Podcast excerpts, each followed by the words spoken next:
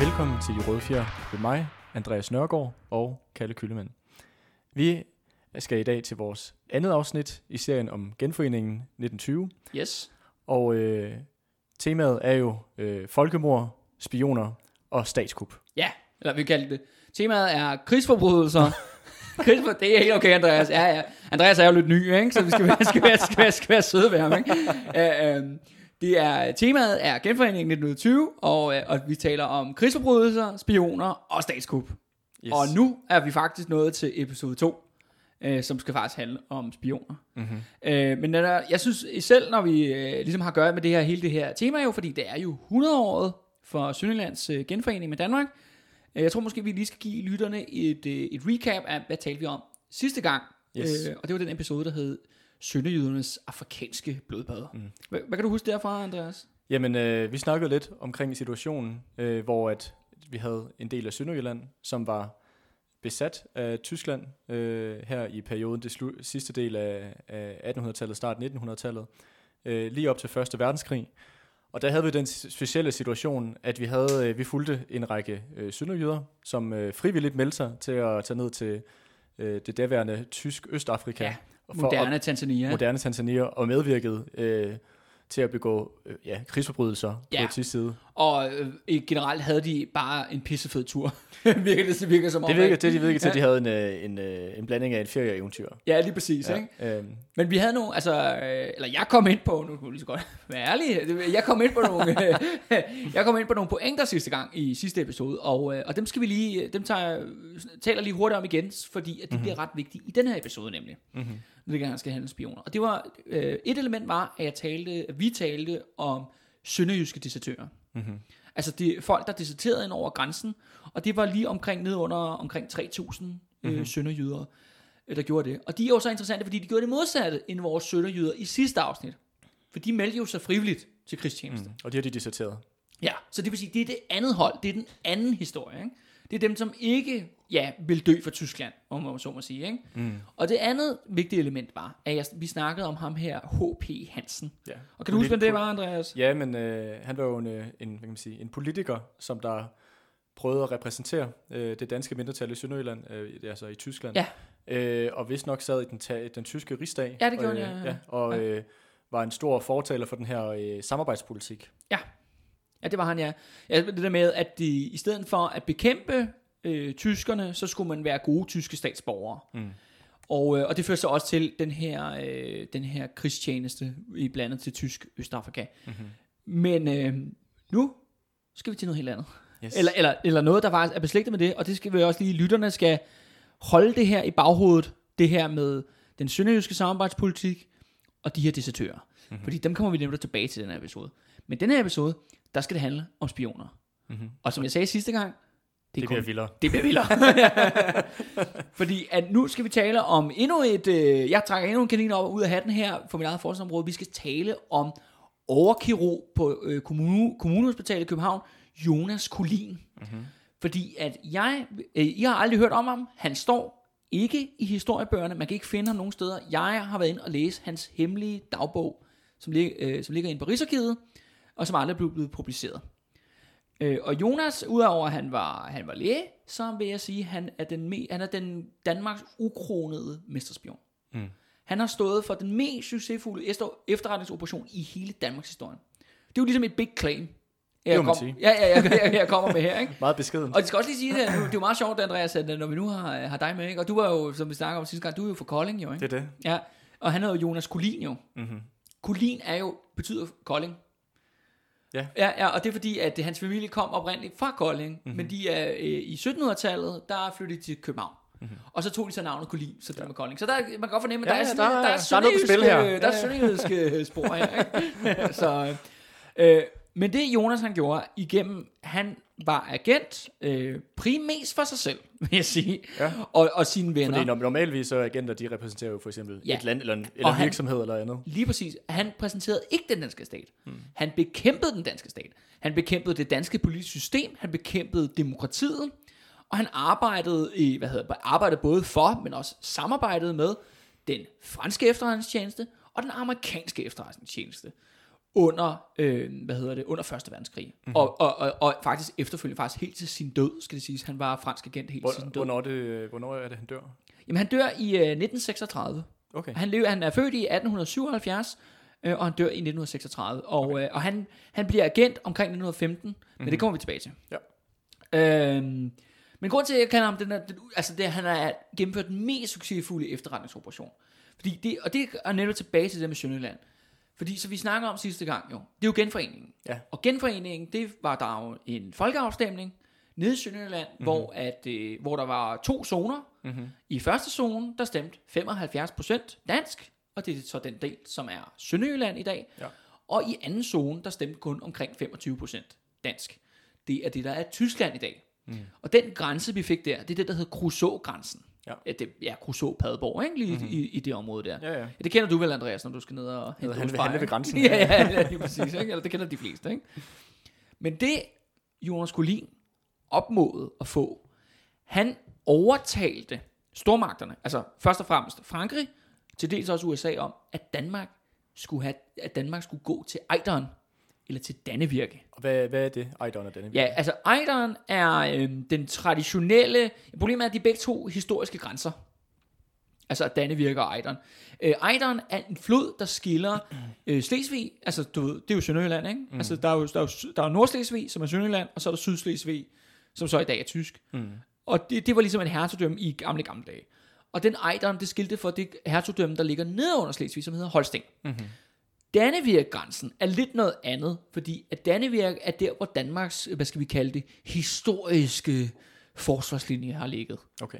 Der har ligget, man snakker om, at Harald Blåtand og Tyre Danefæ, eller hvad fanden hun hed, hende der viking-madammen der, helt tilbage dengang, har de bygget sådan en mur tværs hen over Slesvig. Okay. Der, hvor Slesvig er kortest. Ja.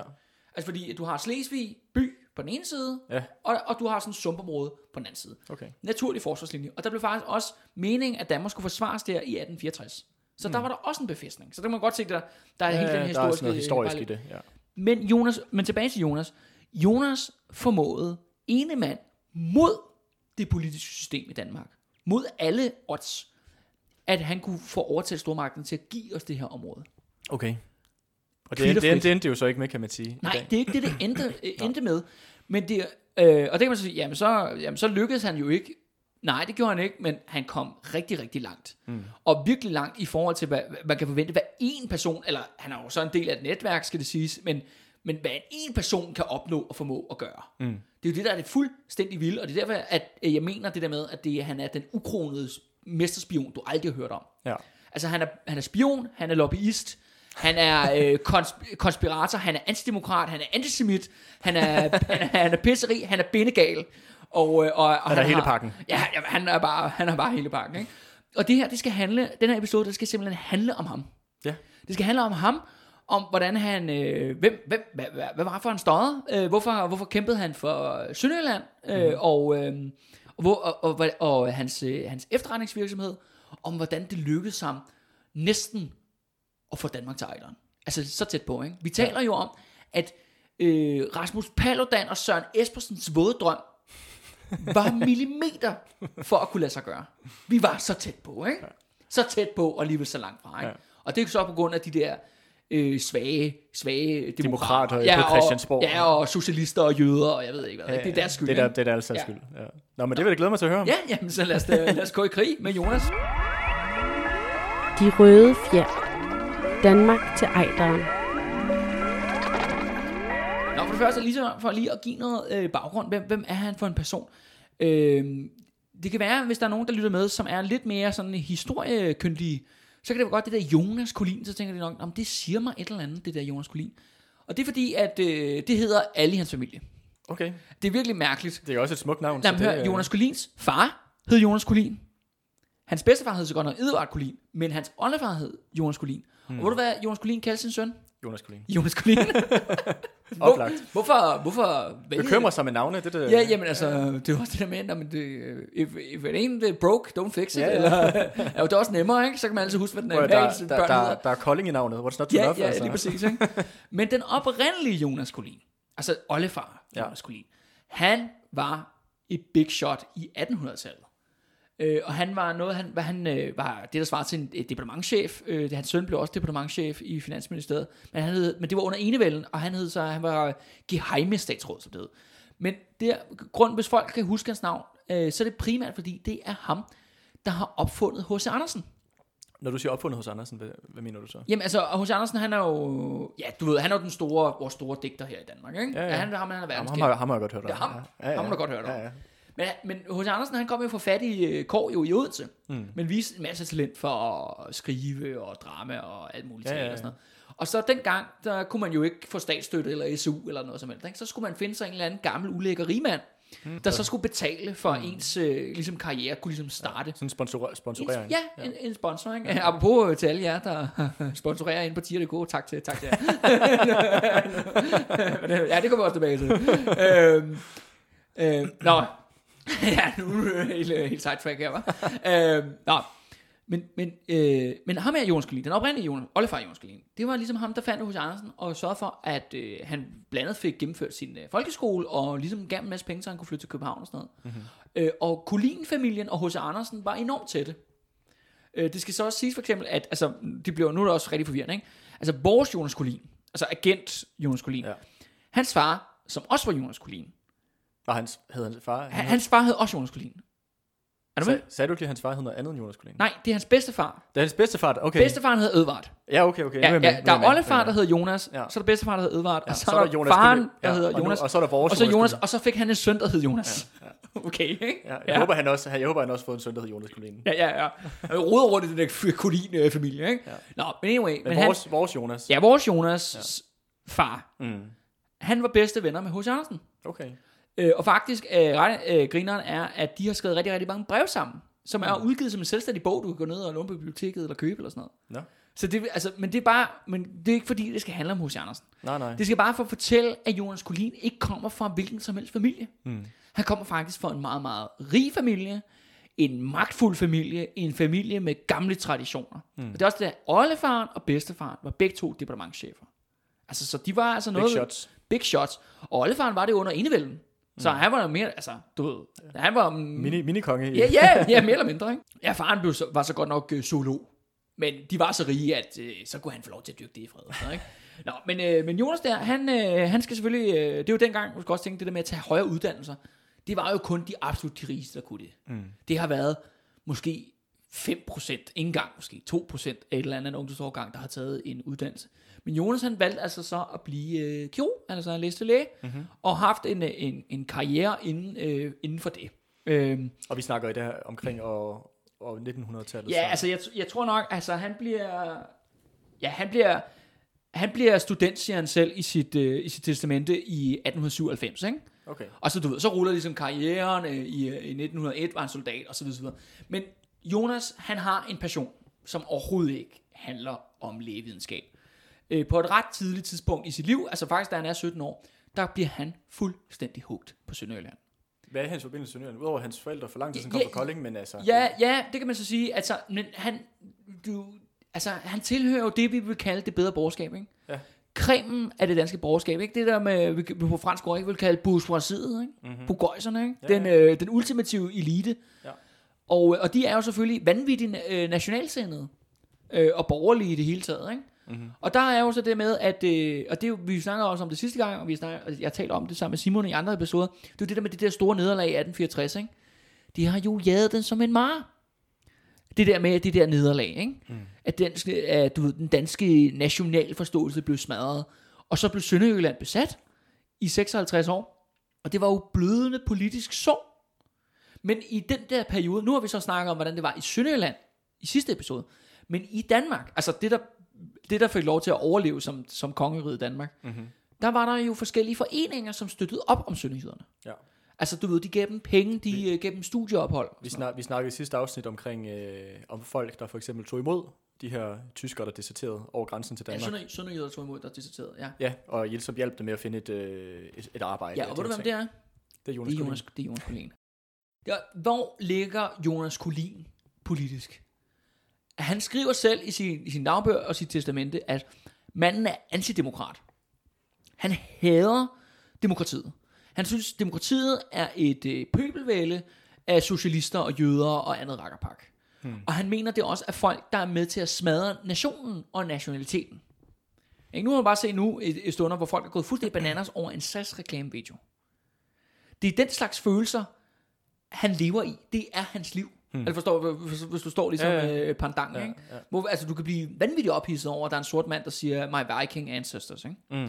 Og du ved, det der iskolde raseri over det. Ikke? Ja. Men i modsætning til det der SAS noget, som jo bare er noget, der sker nu, og som egentlig er noget fis. Det der Sønderjylland er jo rigtigt, som vi snakker om. De blev jo undertrykt. Det var synd for dem. Og så skulle man selvfølgelig hjælpe dem. Så Jonas Collin, han går sammen med nogle af sine kammersjukker, og det er sådan nogle andre folk, der er ligesom ham. Så creme af Københavns borgerskab, ikke? Ja, ja. De går sammen og laver en organisation. Hvad skal vi kalde det? En politisk organisation. Det er ikke et parti som sådan. En forening.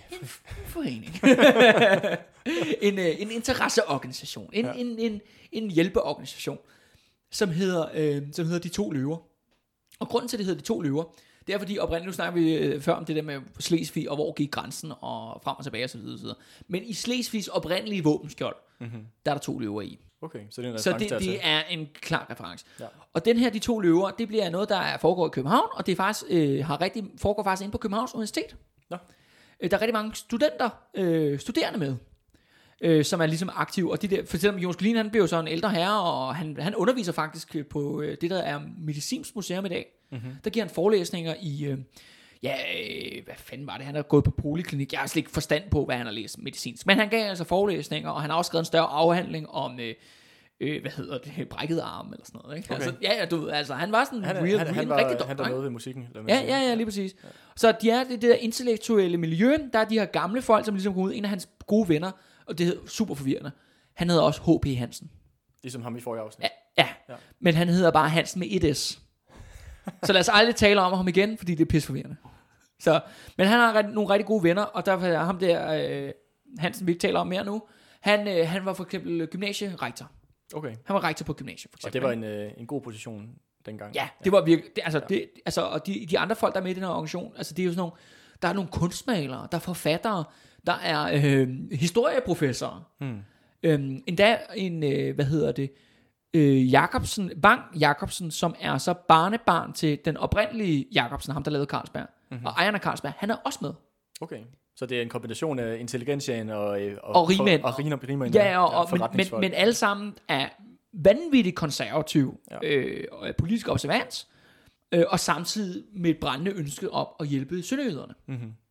Og de har de her, og de holder sådan med, at de samler penge ind, blandt andet deres rige venner, og sender det ned til sønderjyderne til at bygge skoler, eller du ved, hvad de nu kan bruge for. Og de er også meget aktive med at få unge sønderjyder til Danmark, så de kan tage en uddannelse i København. Ideen er ligesom, at hvis de ikke bliver uddannet på tyske universiteter, men uddannet på danske universiteter, jamen, så forbliver de med at være danske. Okay. Men, så det er sådan lidt en, hvad kan man sige, sådan en kampagne for at vinde hearts and minds. Men forskellen er bare, at Jonas Collin og De To Løver, de hader den sønderjyske samarbejdspolitik. De er erklærede modstandere af den. Så de er modstandere af vores H.P. Hanssen. Ja. Og som vi snakkede om sidste gang, er, at i 1880'erne nede i Sønderjylland, der sker der et skift, hvor man går fra modstand, som Jonas Collin ville have elsket, til man går over til samarbejdspolitik. Og det vender, og det er ligesom De To Løver, det bliver også samlingspunktet for stadigvæk sønderjyder, som så er Sønderjylland, men som ikke ønsker at samarbejde, men som ønsker at bekæmpe tyskerne. Det er det De To Løver kan. Okay. Og så har de alle de der unge og studenterkreds og sådan noget. Men det er alt sammen ganske harmløst af hvad der får. Altså forstår jeg mener, det er ikke fordi der er ikke noget med spioner endnu, eller forstår jeg mener, men det er en politisk organisation, man kan gå til møder med, ikke? Og spise en fin middag eller whatever, ikke? Så kaster de på 100 kroner ned til sønderjyderne, ikke? Og så kører de ligesom videre, for man kunne ikke gøre noget ved jo, at tyskerne bare sad hårdt på området. Nej. Men så kommer Første Verdenskrig. Så vi også talte om rigtig meget sidste gang. Yes, der begynder 1914. Yes, ja tak. Og der sker der så det, at vi har under Første Verdenskrig, der har vi jo en radikal regering. Altså det radikale venstre. Ja, og det går ud fra, var lidt et andet parti dengang, end det vi kender. Ja, altså for det første var det jo et meget større parti. Altså det radikale venstre er jo et lille parti i dag, ikke? Det godt nok sidder i Folketinget. Men dengang, der var de et stort parti, og de havde altså dannet regering fra 1913 til faktisk 1920. Og det er jo der, det er den afgørende periode i hele det her, vi taler om netop op til genforeningen. Og det er også den regering, der kommer til at sidde, når vi har genforeningen. Mm-hmm. Så, men de her radikale, som kan man sige, går ind for, støtter op om H.P. Hanssen og en samarbejdspolitik i Sønderjylland, men det skal også forstås, at de officielt er Danmark jo neutralt. Det er det, der står i din historie, Andreas. Det er blevet tæsket igennem. Ja, der står, at Danmark er neutralt under 1. verdenskrig. Ja. Det er ikke det, der er tilfældet. Danmark fører en pro-tysk alliancepolitik under 1. verdenskrig. På hvilken måde? Ja, officielt er Danmark neutralt. Ja. Altså, du ved, det er meningen, at man skal handle lige meget med englænderne og med tyskerne. Man ligger ligesom i et spændingsfelt mellem, du har englænderne på den ene side, og der er tyskerne på den anden side. Ja. Men det, man sådan set reelt gør, at man eksporterer bare mange flere fødevarer og mad og alt muligt andet til tyskerne. Okay. Det andet er, at man hjælper tyskerne igennem en masse, diplomatisk politik. Man støtter op om deres politik. Den danske regering støtter op om deres politik. Mm. Når de for eksempel siger, vi vil gerne snakke med svenskerne, vi vil gerne snakke med russerne, kan man få nogle fra os følge og sådan noget. Så også en mellemmand. Ja, mellemmand. Men den danske regering, og der skal man huske, at hvem er udenrigsminister i den her radikale regering? Jamen, det er jo Erik Scavenius. Manden, der står bag samarbejdspolitikken under 2. verdenskrig. Hmm. Og han har et specielt rigtig godt forhold til den tyske ambassadør, der hedder Ritzau, som er fra Holsten. Altså, du ved, lige syd for grænsen. Ja, ja. Så det er all in close proximity to each other, ikke? Ja, ja. Og de får bare et body-body forhold.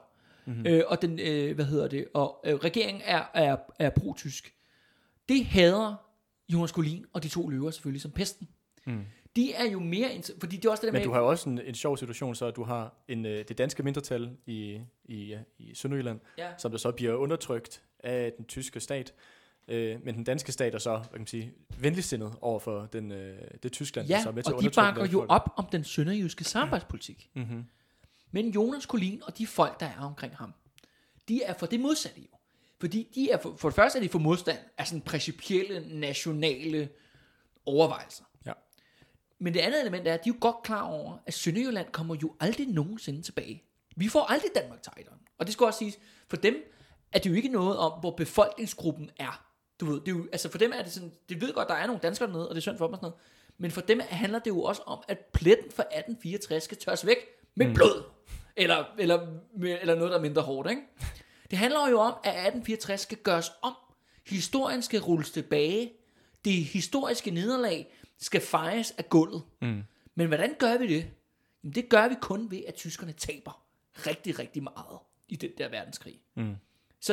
Så derfor er de jo selvfølgelig interesseret i at hjælpe de allierede, som jo er England, Rusland og Frankrig, og så kommer USA med i 1917. Italien er de ikke også med? Jo, og Italien er også med fra 1915, ikke?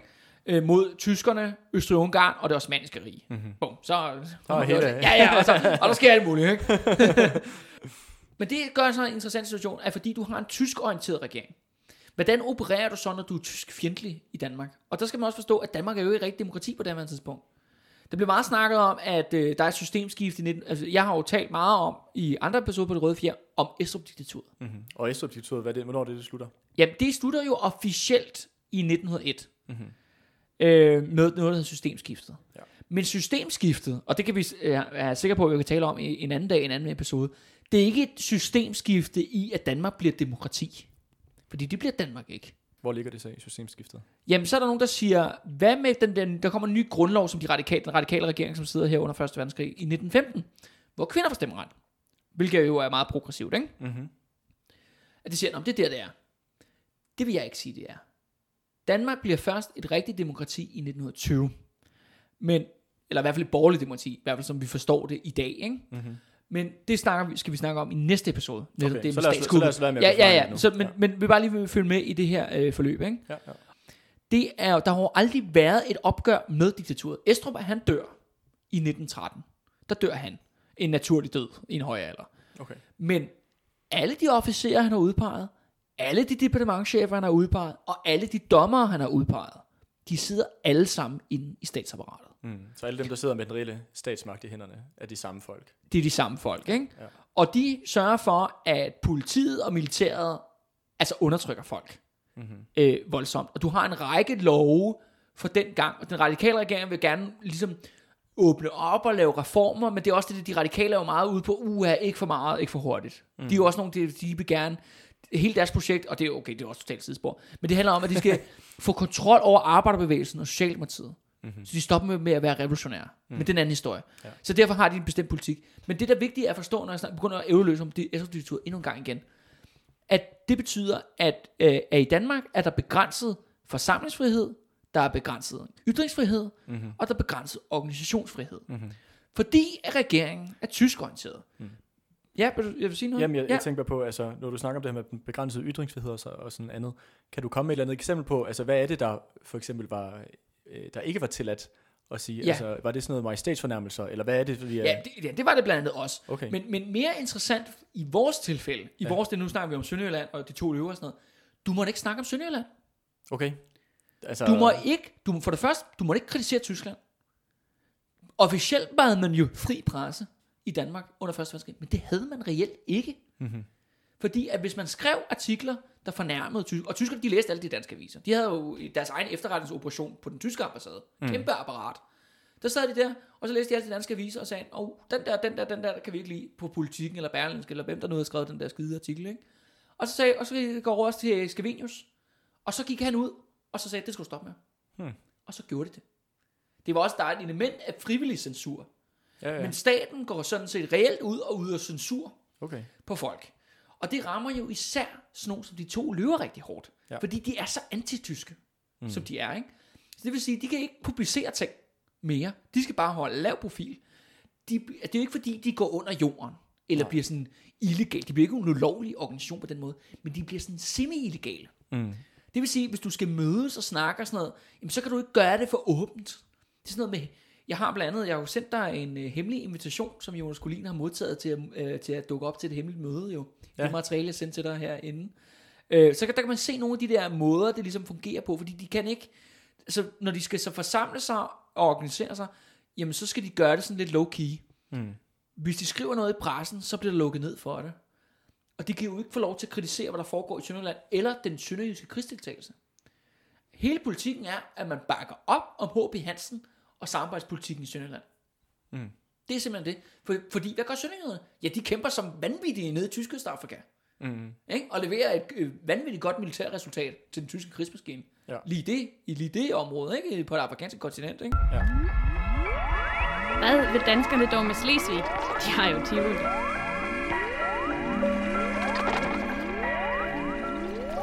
Man har en fjendtsindet regering. Man har... Og altså man opererer i et miljø, hvor at tyskerne bestemmer, hvad der skal siges om Sønderjylland. Mm-hmm. Og regeringen enforcer deres politik på De To Løver og deres arbejde med sønderjyderne. Så hvad gør Jonas Collin og company så? Jamen, de får der så nogle nye venner. Altså det skal også siges, at Jonas Collin, hans kone, hun var også fra Sønderjylland. Hun er fra Haderslev. Eller var hun også selvfølgelig død i mange år nu. Men hun var fra Haderslev. Okay. Så han rejste rigtig meget i Sønderjylland. Ja. Og det skal så han sad ikke bare og skrev og vrede til. Nej, han sad ikke kun i København og snart ævleløs i Sønderjylland. Han tog også til Sønderjylland rigtig mange, og det gjorde han sådan set også under første verdenskrig. Okay. Så tog han ned og besøgte sin svigerfamilie, ikke? Og han havde masser af venner. Mm-hmm. Folk han kendte. Og grænsen var åben, så han kunne godt tage. Ja, og det er jo så det andet element med første verdenskrig og Danmark og sådan noget. Kongegrænsen, Koldinggrænsen, var den mest åbne grænse til Tyskland under hele første verdenskrig. Mm. Du kunne mere eller mindre bare have været over med at få en lille sædel i hånden. Fordi Danmark var jo neutralt, men reelt tysk allieret. Mm. Det vil sige, at tyskerne var jo totalt relaxed om, hvad der foregik der. Men det betød også hurtigt, at København blev jo spionernes mekka. Fordi det var tyskernes blik ud til verden, fordi det skulle tænke ligesom, at tyskerne er jo ligesom omringet af alle deres fjender. Du har Rusland på den ene side, du har Frankrig og England på den anden side, ikke? Italien mod syd, ikke? Fuldstændig spærret ind, fuldstændig choked op. Men den danske grænse er åben. Mm. Skandinavien er åben. Så tyskerne rykker bare massivt ind med diplomatkorps, der ved noget, og selvfølgelig masser af agenter for alle deres militære efterretningstjenester, som prøver at finde ud af, hvad foregår der i England, hvad foregår der i Frankrig, hvad foregår der alle mulige steder. Hvad foregår der i Rusland især, de er meget, meget interesserede i. Ja. Fordi det, altså for Danmark, så går det over Sverige, og så skal man huske på, at Finland var en del af Rusland dengang. Mm. Så er der ikke så langt jo. Nej. Den vej over, igennem neutrale lande. Så de rykker så massivt ind. Men hvad får det jo så? Men det er de allierede jo godt klar over. Så hvad gør de? De rykker også deres agenter ind. Lige pludselig flyder det simpelthen i København med britiske og franske og tyske agenter. Okay. Du kan ikke gå på strøget uden at banke ind i en, ikke? Jamen, det er jo helt massivt, og de kaldte det faktisk, at København var spionernes mekka. Okay. Altså, så det er ikke bare noget, vi ser for det, det er catchy. Det er ikke noget, jeg sidder og slynger ud lige nu. Okay. Det var det faktisk. Og det giver jo super god mening, forstår du, med at det er Danmarks tæthed til Tyskland og sådan noget, ikke? Ja. Det er klart nok, at en mand, som Jonas Collin, som hader tyskerne, men som rejser hele tiden ind i Tyskland, altså besat Sønderjylland her, ikke, i det tilfælde, hvis kone er lokal, og hele hendes familie, og han kender en masse folk og sådan noget, han er jo oplagt emne til at blive spion. Mm. Og i 1915, i starten af 1915, der får han et brev fra en dame, der hedder, vi kalder ham bare Madame Q. Fordi det er sådan, hun skriver på alle sine breve. Madame Q? Ja, og det er sådan, Jonas Collin, han skriver i sin dagbog, så siger han, jeg mødtes med Madame Q. Okay. Hun er oprindeligt Kyrell, altså Kyrell eller sådan noget på fransk, ikke? Ja. Og hun var hendes dække i København, fordi hun var fransk agent. Ja, jeg tænker bare, det er super kliché-spionagtigt. Er det Q, vedkommende hedder for James Bond? Det er jo først James Bond, James Bond er jo først skrevet efter 2. verdenskrig. Ja. Det her, det er jo real story. Det er den rigtige Q, vi har her. Det er den rigtige Q. Hendes dække i København var, at hun var også forfatterinde, men at hun ville gerne udgive nogle af sine bøger på dansk. Mm-hmm. Og det var sådan, hun ligesom kom ind. Og der er bare noget, der hed den dansk-franske kulturklub, som var sådan noget, den franske ambassade kørte. Og det var bare et stort dæk cover for at være agenter, ikke? Ja. Ja, der skal det også siges, at Jonas Collin, han var jo enormt pro-fransk, fordi at de havde tyskerne. Ja, Frankrig havde jo selv lidt et rimeligt, kan man sige, ydmygende nederlag til Tyskland i 71, altså 1871 . Der, så man kan sige, der havde man i hvert fald noget til fælles jo. Og det er også det, Frankrig er jo naturlig allieret fra Danmark. Altså rent storpolitisk, ikke? Hvis tyskerne er fjenden, jamen så skal man jo alliere sig med tyskernes fjender. Og hvem er den største fjende, Tyskland har på det her tidspunkt? Jamen det er jo Frankrig. Sådan 100%. Og Jonas Collin, det skal også sige, han taler faktisk, han er jo, altså fordi han er jo godt uddannet og sådan ting. Han taler mange sprog. Han taler blandt andet fransk flydende. Okay. Han taler faktisk også engelsk. Nå. Altså så han er virkelig, altså, og det er jo, altså jeg ved godt, i dag så taler folk gerne 2 sprog, der er 3 sprog, tror jeg nok, i Danmark er det ikke unormalt. Men dengang har det altså været noget exceptionelt, at man var så god til sprog, ikke? Så det gør jo også, at han er nemt tilgængelig, ikke? Ja. Men han bliver altså spurgt der.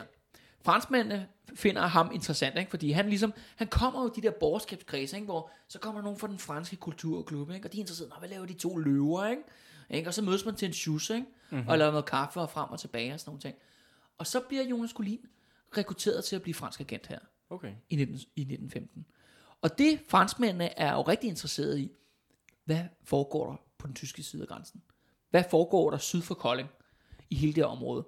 Og Jonas Collin, som er jo en regulær gæst i området, altså har et legitimt formål med at være der for at besøge familie, ikke? Han ved det. Ja, han rejser ind over. Og det er sådan, det begynder, ikke? Du ved, tag noter, hvad sker der, ikke? Hvad siger rygterne på vandrørene, ikke? Og hvad kan man se af troppeforskydning? Og der skal man også huske, fordi at Sønderjylland var jo tyskernes grænseområde. Der var vildt meget tysk militær i Sønderjylland. Der var en stor flådebase i Sønderborg. Og i Kiel også, hvis ikke jeg tager for. Ja, det er jo sådan lidt længere ned. Men Sønderborg, det kender vi jo. Sønderborg, ikke? Det kender vi jo. Og ret interessant, der var jo en zeppelinerbase ved Tønder. Nå. De der kæmpe store luftskibe. Det der brændte. De der luftskibe fra Tønder, de fløj jo ind over bombede britiske byer. Sønderjylland er et enormt interessant spændende område militært. Ja. Og så er der også et andet element, fordi du har de der sønderjyder, hvor alle de unge mænd jo selvfølgelig er militæret, men nogle gange, som vi også snakkede om sidste gang, så kommer de hjem på overlov. Og så kan man jo spørge dem, hvis man kan møde dem, ikke? Mm-hmm. Nå, hvordan går det derude, ikke? Hvad er moralen ved fronten, og så videre, så videre. Og det er også det der, første verdenskrig er jo også den første krig, som vi kalder en total krig. Det vil sige, at man er også interesseret i, hvordan går det med civilbefolkningen? Hvordan ser produktionen ud? Har tyskerne nok mad? Har de nok jern? Nok kul, alt sådan noget, hvad man nu skal bruge til at føre krig, ikke? Hele økonomien er som sige, sat ind, tunet ind på krigsindsatsen. Ja, lige præcis, ikke? Ja. Så der, og det der med, at de der sønderjyder, de er både militæret, men de er også dansindede og sådan noget, det gør dem bare oplagt, som sådan en gruppe, ikke? Men tyskerne er altså ikke helt tabt bag en vogn, for de finder altså hurtigt ud af ham, der Jonas Collin, han bare begynder at sætte sit rejseintervaller op, ikke? Og bare begynder at vade rundt i Sønderjylland hele tiden, ikke? Så det siger de, ham der, han kan altså ikke rejse ind mere. De simpelthen siger, bum, du kan ikke komme ind mere. Ej, forglem jo. Han henvender sig bare til sine venner i De To Løver og spørger, hey gutter, er der ikke nogen, der vil med på vinderholdet, ikke? Altså for at sørge for at gøre noget for Sønderjylland. Mm. Og det gør at mere eller mindre, at hele De To Løver, i hvert fald ledelsen af De To Løver, altså bestyrelsen eller inderkredsen, eller hvad man skal kalde dem, ikke? De bliver alle sammen mere eller mindre franske agenter. Okay. Og de bruger så deres netværk og alle mulige folk, de kender i Sønderjylland, og så lige, skal også de sige, lige nord for grænsen. Mm-hmm. Steder som Kolding og Ribe, mm-hmm. altså du ved, de der byer, der ligger ligesom lige op over grænsen, ikke? Ja, ja. Der har de pålidelige folk, som jo på den måde kan nemmere krydse den åbne grænse, eller den ret, altså skal sige, der var jo checkpoints og, og vagter og sådan noget, åbne grænse, den mest åbne grænse overhovedet på det andet tidspunkt. Så de kan høre, hvad der foregår. Og Jonas Collin begynder så langsomt i løbet af krigen også at rekruttere folk, der bor i Sønderjylland. Okay. Han starter med sin svigerfamilie. Oplagt. Det er jo altid også let. Ja, kender man. Det er jo så nemt, ikke? Med dem, ikke? Han starter med dem. Og så derfra så udvider det sig. Mm-hmm. Og det netværk, og franskmænd er jo ikke til sidder på den lade side, de rekrutterer også alle folk. Men de to løver, det er ligesom det drejer sig om. Ikke? De får også for eksempel en fyr i Nakskov, som bare sidder hele dagen og bare kigger ud på vandet, og ser om der passerer tyske krigsskib. Det er altså at observere dem, ikke? Ja, så det virker rimelig, hvad kan man sige, organiseret. Jamen det er det jo også, altså det er jo, for franskmændene er det jo liv eller død, skal man tænke på, ikke? Ja. At de prøver jo at få en edge, hvad end de kan få over tyskerne, ikke? Også fordi, at det er jo det med første verdenskrig, det er jo super blodig og drabelig, og bliver først afgjort i foråret 1918, som vi kan huske, ikke? I 1916, der har du det store slag om Verdun. Mm-hmm. Det er jo, franskmændene har jo vildt mange dræbt, ikke? Ja. Og meget, meget tæt på at tabe og miste hele lortet, ikke? Mm. Så for dem, altså de gør, hvad de kan, ikke? Mm. Men nu kommer vi til det, vi snakker om i sidste episode, desertørerne. Mm-hmm. De bliver nemlig rigtig vigtige, fordi at jeg stillede mig relativt positivt over for, at man gerne vil desertere. Det vil du gerne slå et slag for. Ja, jeg vil godt lige slå et slag for, at må du være, det er sgu okay, hvis du ikke har lyst til at dø for nogen, der undertrykker dig. Det vil jeg bare gerne sige til alle jer, der lytter ud. Ja, det vil jeg gerne sige til alle jer, der lytter ud. Lad være med det. Men de her desertører, det er jo politisk problem jo. Fordi du har samarbejdspolitik internt i Sønderjylland, mm-hmm. og du har en pro-tysk regering. Mm-hmm. Det vil sige, hvad med de her sønderjyder, der krydser grænsen, de er jo, den radikale regering vil ikke have dem. De er jo en liability. De er jo skadelige for det dansk-tyske forhold, for den dansk-tyske, hemmelige alliance, som det mere eller mindre er, ikke? Ja. Du kunne ikke have de der folk, fordi de stikker jo af fra det tyske militær. Mm. Det kan man jo ikke have jo. Det sender et super dårligt signal. Også fordi det der med den sønderjyske grænse, det skader moralen. Det skader moralen. Ja. Og den sønderjyske grænse, det er også det eneste sted du kan gøre det jo. Du kan overgive dig ud af fronten, men det er pissefarligt. Mm. At krydse grænsen til Kolding eller til Ribe eller andet. Ja. Det er jo meget mere safe. Ja. Der er kun dokumenteret et tilfælde, hvor en sønderjysk diktatur er blevet skudt ved grænsen under 1. verdenskrig. Okay. Der er nogle andre, der er blevet såret, skal lige siges, fordi det er sådan at det er mest af grænsen er bare marker. Ja. Og så går der så tyske soldater, sådan en eller to gutter, går bare frem og tilbage. Mm. Altså det er jo ikke, altså der er mange stykker, hvor der ikke er nogen overhovedet. Nej. Og så, hvad så om natten? Der kan de ikke se en skid. Ikke? Altså det er jo før ligesom, gadebelysning rigtig slår igennem. Ikke? Altså, du ved, ikke? Så det er svært at se noget. Ikke? Så det er nemt at desertere ind over. Men den danske regering kan ikke have noget med dem at gøre. Hvem kan så træde ind i det tilfælde? Jamen det kan de to løver som de eneste. Mm. Der vil komme og hjælpe de her folk, som har desperat brug for hjælp. Du skal også tænke på, når de deserterer jo, udover de efterlader deres familie til at blive forfulgt af de tyske myndigheder, og det gjorde de jo. Mm-hmm. De kommer også til Danmark uden en klink på lommen, uden noget. De er jo stukket af jo. Mm-hmm. Så de har jo brug for alt muligt. De har brug for tøj, de har brug for nogle penge, de har brug for noget arbejde. Et sted at sove, ikke? Alle sådan nogle ting. Hvem skal sørge for det? Jamen det gør de to løver. Og vi snakker om, var det 3.000 mennesker i alt? Ja, lige under, ikke? Det er sådan 2.500 eller andet, eller sådan noget. Også en god slat. Altså. Ja, og det skal sige, at der kommer ikke nogen i 1914, men så fra 1915 til 1918, der begynder altså bare lige så stille at tikke op af, ikke? Mm-hmm. Jo dårligere det går for tyskerne ude ved fronten, ikke? Jo flere deserterer, ikke? Ja, ja. Det siger sig selv, ikke? Altså, jo blodigere krigen bliver, ikke? Mm. De to løver jo, det er jo folk med penge. Mm-hmm. Og de kan også få penge fra franskmændene. Ja. Og de tager så mod de her sønderjyder, men det er så interessant er så var, at de her sønderjyder er, tyskerne forlanger jo i København jo, at de skal udleveres til Danmark. Mm-hmm. Eller udleveres til Tyskland. Det betyder, at de kan blive henrettet, ifølge krigsdomstolene. Den danske regering er ikke villig til at gå så langt, men de fordømmer dem. Mm. Så hvad gør man blandt andet, hvad gør de to løver? Jamen, de sender dem sgu til Norge.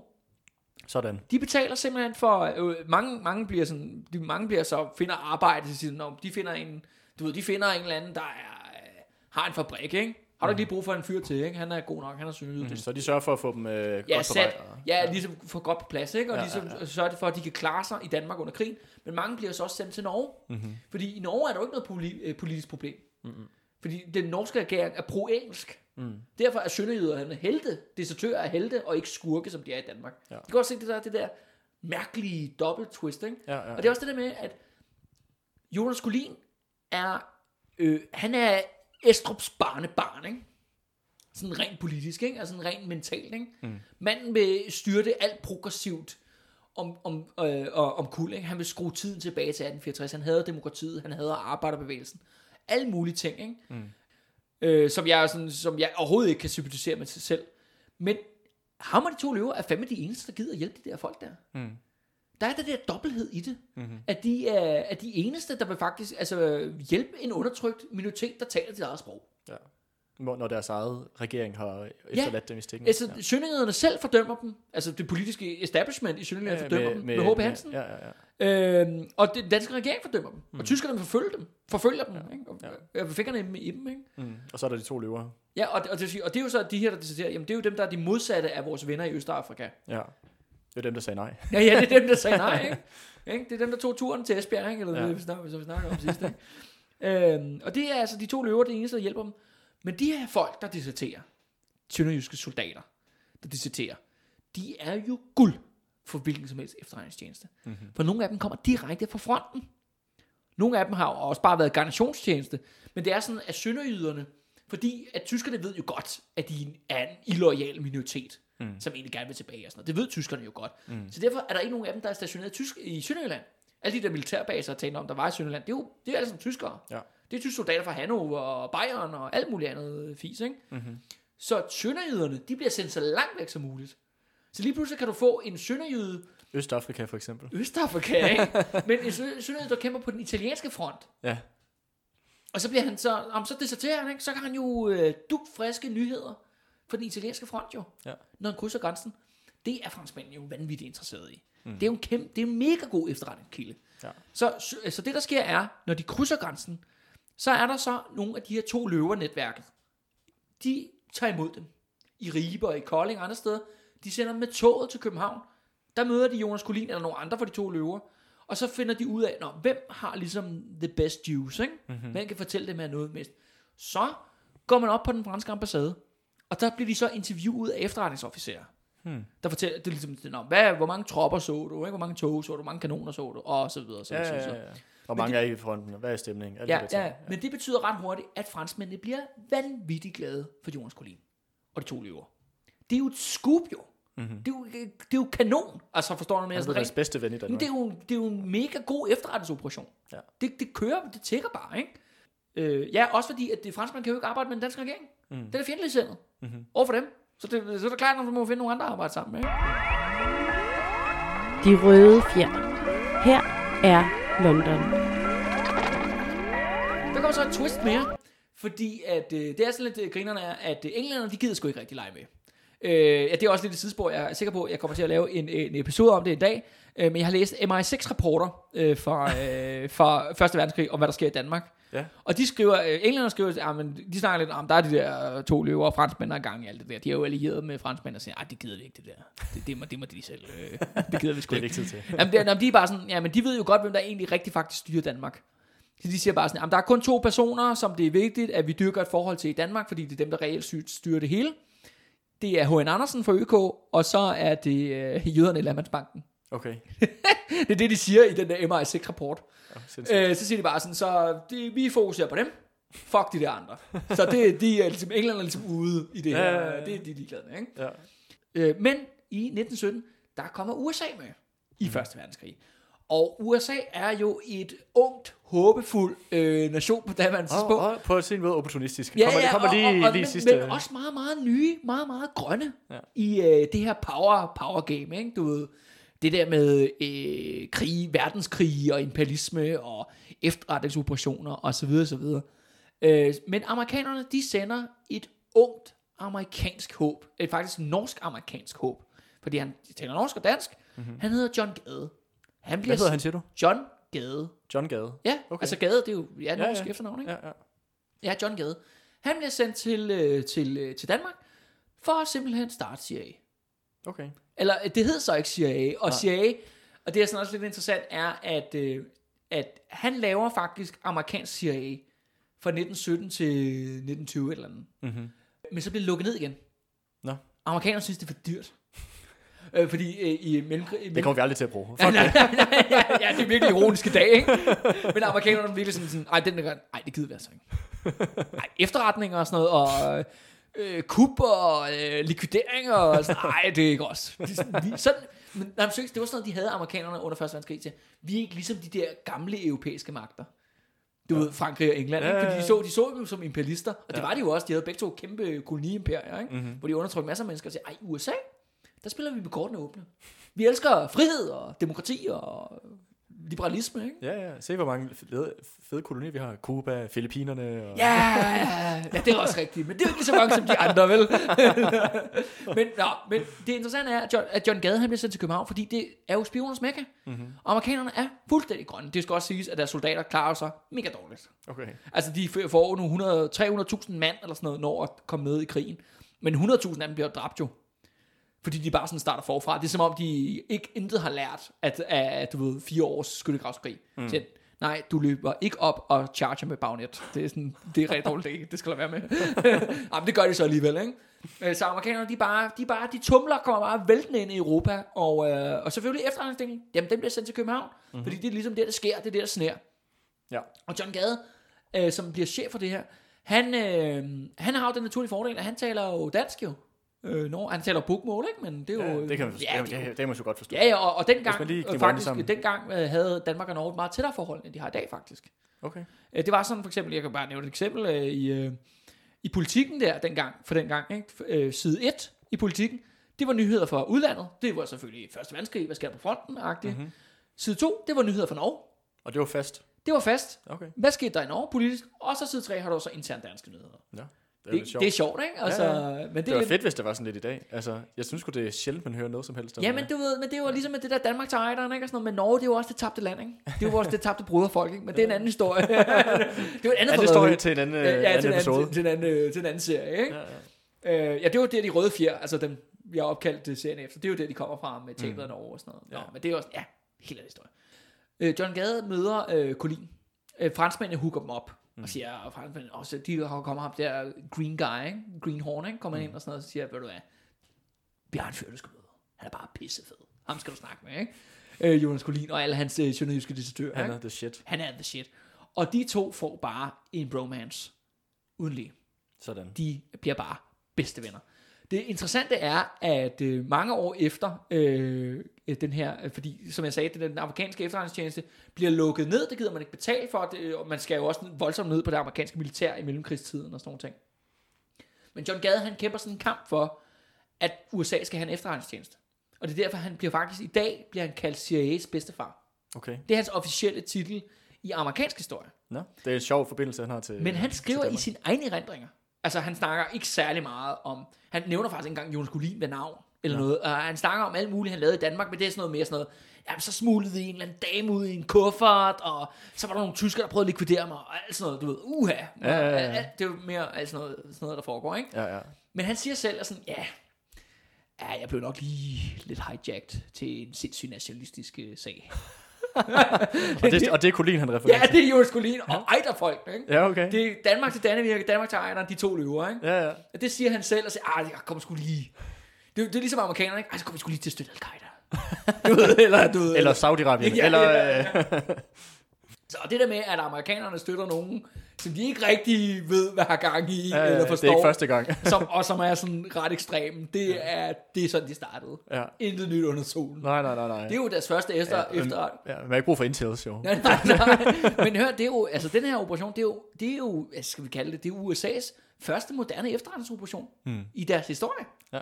Det er jo ret grineren, at det er så her i København, og Jonas Collin, han spiller en nøglerolle i den her operation. Ja. Men Jonas Collin, han giver amerikanerne præcis det samme, som han giver franskmændene. Okay.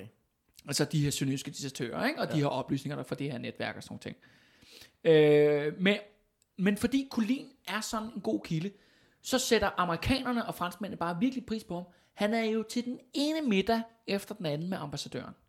Med ambassadørerne fra begge lande. Ja. Altså, han kommer virkelig... Altså, han får en meget, meget høj statusposition blandt de her ambassadører og de der ambassadefolk, som betyder jo ret meget, ikke? Det er jo to stormagter, der taler om, ikke? USA og Frankrig. Det er altså ikke hvem som helst, vel? Nej. På trods af, at tyskerne altså ikke har tabt krigen endnu. Nej. Og det er også ret interessant, fordi tyskerne kører deres egen efterretningsoperation. Og de bliver selvfølgelig, er jo godt klar over, at de to løver og de der folk, med de er gang i, ikke? Eller det indser de ligesom efterhånden. Så de får faktisk også den danske regering til at gå efter dem. Simpelthen anholde dem alle sammen. I starten af... Altså, de anholder Jonas Collin. Og resten af... Og hele banden. Ja. Ja. Eller du ved, de anholder nogle af dem, og så andre hiver de ind til retsmøder. Okay.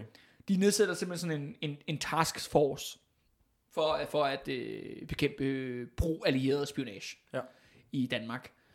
Men der er så bare det problem jo, at det her spionnetværk er jo støttet af USA og Frankrig. Mm. Så hvad gør de ambassadørerne? Lige så snart, at de der folk bliver kaldt ind og sådan nogle ting, de siger bare, I holder krabberne væk fra dem. Og der er Danmark en lus mellem to negle, ikke? Mm. Det var Tyskland på den ene side, og de allierede på den anden. Ja, det er lige præcis. Og faktisk Erik Scavenius, jeg har også et dokument fra ham, hvor han siger bare sådan, de der, de skal bare ned, ikke? De smadrer min alliance, ikke? De smadrer min alliance med tyskerne. De skal bare fjernes fra jordens overflade, dem der, ikke? Mm. Det er altså ryge fængsel eller andet. Og der er en enkelt af dem, ham der fyren, der sidder ham der Nakskovsfyren. Ja. Han, jeg ved ikke, han er åbenbart for fattig, fordi de er alle sammen sådan nogle virkelig high society folk, ikke? Ja. En af dem er en biskop og sådan noget, ikke? Altså det er jo ikke, altså, ikke hvem som helst. Ja, det er ikke hvem som helst, ikke? Ja. Så de andre, de får simpelthen fripas. Okay. Jonas Collin kommer ind til et møde, hvor han får et rap over nallerne, ikke? Ja, de får en lille næse. Der kommer den danske stat, det skal du stoppe med det der, og så går han bare tilbage ud igen, og så fortsætter han ligesom han plejer, ikke? Faktisk ret interessant er, at det skal så også siges, at det mere er faktisk i relation til næste episode, men nu er vi nok nødt til lige at nævne det nu, at jo, Jonas Collin og De To Løver opererer på den her måde, mere eller mindre selvstændigt, men de har en støtte inde i det danske militær. Mm-hmm. Det danske militærs efterretningssektionen, C-sektionen, som den hed, hvor efter der er en efterretningschef der hedder Erik With, som er kaptajn i hæren. Og Erik With, han bekæmper regeringen. Hvordan? Danmark har officielt en efterretningstjeneste. Det er C-sektionen. Ja. Den efterretningstjenesten går rogue under Erik With. Okay. De stopper simpelthen med at give den radikale regering oplysninger. Okay. De arbejder kun for englænderne og for franskmænd og amerikanerne. Det er jo lidt uset, at man har en situation, hvor det danske... Ja, efterretningschefen går rogue. Ja. Det skal hele episoden, næste episode handler om. Okay. Men det, han bekæmper regeringen og alt sådan nogle ting. Og det er vigtigt at huske, fordi at Jonas Collin arbejder reelt set for Erik With. Okay, så han er ikke, Jonas Collin er en mesterspion. Mm. Men der er altså en edderkop, der er større end ham. Mm. En, som han rapporterer til. Ja, og det er Erik With. Okay. Og Erik With er også den centrale bagmand, når vi skal snakke om statskuppet. Mm-hmm. I næste episode. Ja. Så det er meget vigtigt navn lige at have med og sådan nogle ting. Men fordi at Danmark står, altså nu set ud fra de radikale synspunkt, set ud fra regeringens synspunkt, har du den vanvittige situation, at du har en efterretningstjeneste, der er gået rogue, og begynder at bekæmpe regeringen. Mm-hmm. Og samtidig med, at man har en tysk alliance. Men tyskerne vil selvfølgelig gerne hjælpe deres alliancepartner i den radikale regering. Så hvad gør tyskerne? Den tyske efterretningstjeneste begynder at operere som den danske regerings efterretningstjeneste. Ja, så de erstatter dem. Tyskerne har allerede en kæmpe efterretningsoperation i gang i Danmark under 1. verdenskrig. Mm-hmm. Men de åbner bare et nyt hus, hvor det rykker ind med tyske agenter, som så bare rapporterer til den radikale regering. Okay, sindssygt. For at den radikale regering kan få en efterretningstjeneste. Ja. Fordi deres efterretningschef er gået rogue. Ja, så den der, hvad kan man sige... alleged, påstået neutralitet der, den er meget, meget lidt værd på papiret. Altså, hvis du på den måde importerer en tysk efterretningsvæsen. Ja, præcis. Ikke? Men det siger også den der, altså forstår man, der er den der mærkelige situation, ikke? Ja. Du ved, du har tyske danske agenter, som er så politikere, og så er der så de der to løver, som er allierede agenter, og så er der så Erik With, som er op til who knows what, ikke? Altså han har også en egen agenda. Ja. Og Erik With skal også siges, Han vil også have Danmark til Ejderen. Ja. Han vil også have Danmark til Danmark. Han vil have så meget. Han er også en af de der hysteriske nationalister. Ja, ligesom, men han er jo ikke åben med i De To Løver. Nej. Så Jonas Collin mødes med ham på fordækt måde, ikke? Altså skjult måde, og du ved, de snakker sammen frem og tilbage, ikke? Og Erik With bliver bare mere til at sige, ham der John Gade, ham der amerikaner der, han tror på hvad som helst. Ham skal du bare efter ham, ikke? Det er derfor, de er så buddy, ikke? Ja. Så, men det er ham der Erik With, ham kommer vi tilbage til en anden episode, fordi han er måske den største røde fjer i Danmarks historie. Så du jeg vil glæde mig til at høre ham. Ja, altså han er helt vild. Han er i en liga for sig. Okay. Og derfor, spændende. Og derfor har han også fortjent en episode for sig selv. Ja. Og det er så det næste kommer til at handle om. Ja. Så nu skal vi bare, nu har vi nævnt navn, og nu skal huske, at han er ligesom er med i limbo her, ikke? Ja. Han ligger ligesom og spørger bag kulisserne. Danskerne har ingen mening om politik. De eksporterer svin. Jonas Collin, han får et rapper over nallerne af regeringen, som han fuldstændig spytter på, ikke? I foråret 1918. Men ikke så længe efter, jo i november 1918, der slutter krigen, som vi taler om også i sidste episode. Tyskerne lider et kæmpe stort nederlag, og i den forbindelse, der kommer selvfølgelig på tale, at Sønderjylland skal tilbage. Mm-hmm. Ikke takket være sønderjyderne, ikke takket være den radikale regering, men takket være de allierede magter. Ja. Franskmændene, englænderne og amerikanerne. Og så står man i den her mærkelige situation, at... Man kan også spørge, hvorfor er de egentlig interesseret i, at Sønderjylland skal tilbage til Danmark i første omgang? Ja, altså amerikanerne, som... Du ved, de er jo de her frihedselskende unge håb til Europa, ikke? De snakker jo meget, ham deres amerikanske præsident Wilson, der, han taler meget om nationernes ret til selvbestemmelse. Ja, det er også meget belejligt, når en af dine største konkurrenter, Storbritannien, dominerer det meste af verden. Ja, men de fik så ikke lov til at give noget, jo. Der var irerne, men de skulle lige kæmpe sig fri, ikke? Ja. Nå, det skal ikke handle om det. Nu skal vi ligesom prøve at fokusere på det gode, ikke? Ja. John Gade, ikke? Han har været her i Danmark og bare haft det pisse hyggeligt, ikke? Og selvfølgelig, you got to give something back, ikke? Så der snakker om, at i Danmark skal der være en afstemning. Der skal være en afstemning. Det synes den radikale regering er rigtig godt. For man ved jo godt, at der er jo den her store minoritet, altså de der omkring 200.000, eller 100.000 sønderjyder, eller hvad er det nu deromkring, mellem 100.000 til 200.000. Og de gerne vil hjem, som de har ventet på i 56 år. Ja. Og det er ligesom tænkt, jamen selvfølgelig skal de det, og tyskerne skal faktisk også afstå en masse andre områder i den forbindelse efter freden. Ja. I afslutningen af Første Verdenskrig. De skal blandt andet afstå Sudetenområdet til Tjekkoslovakiet, som er en ny stat.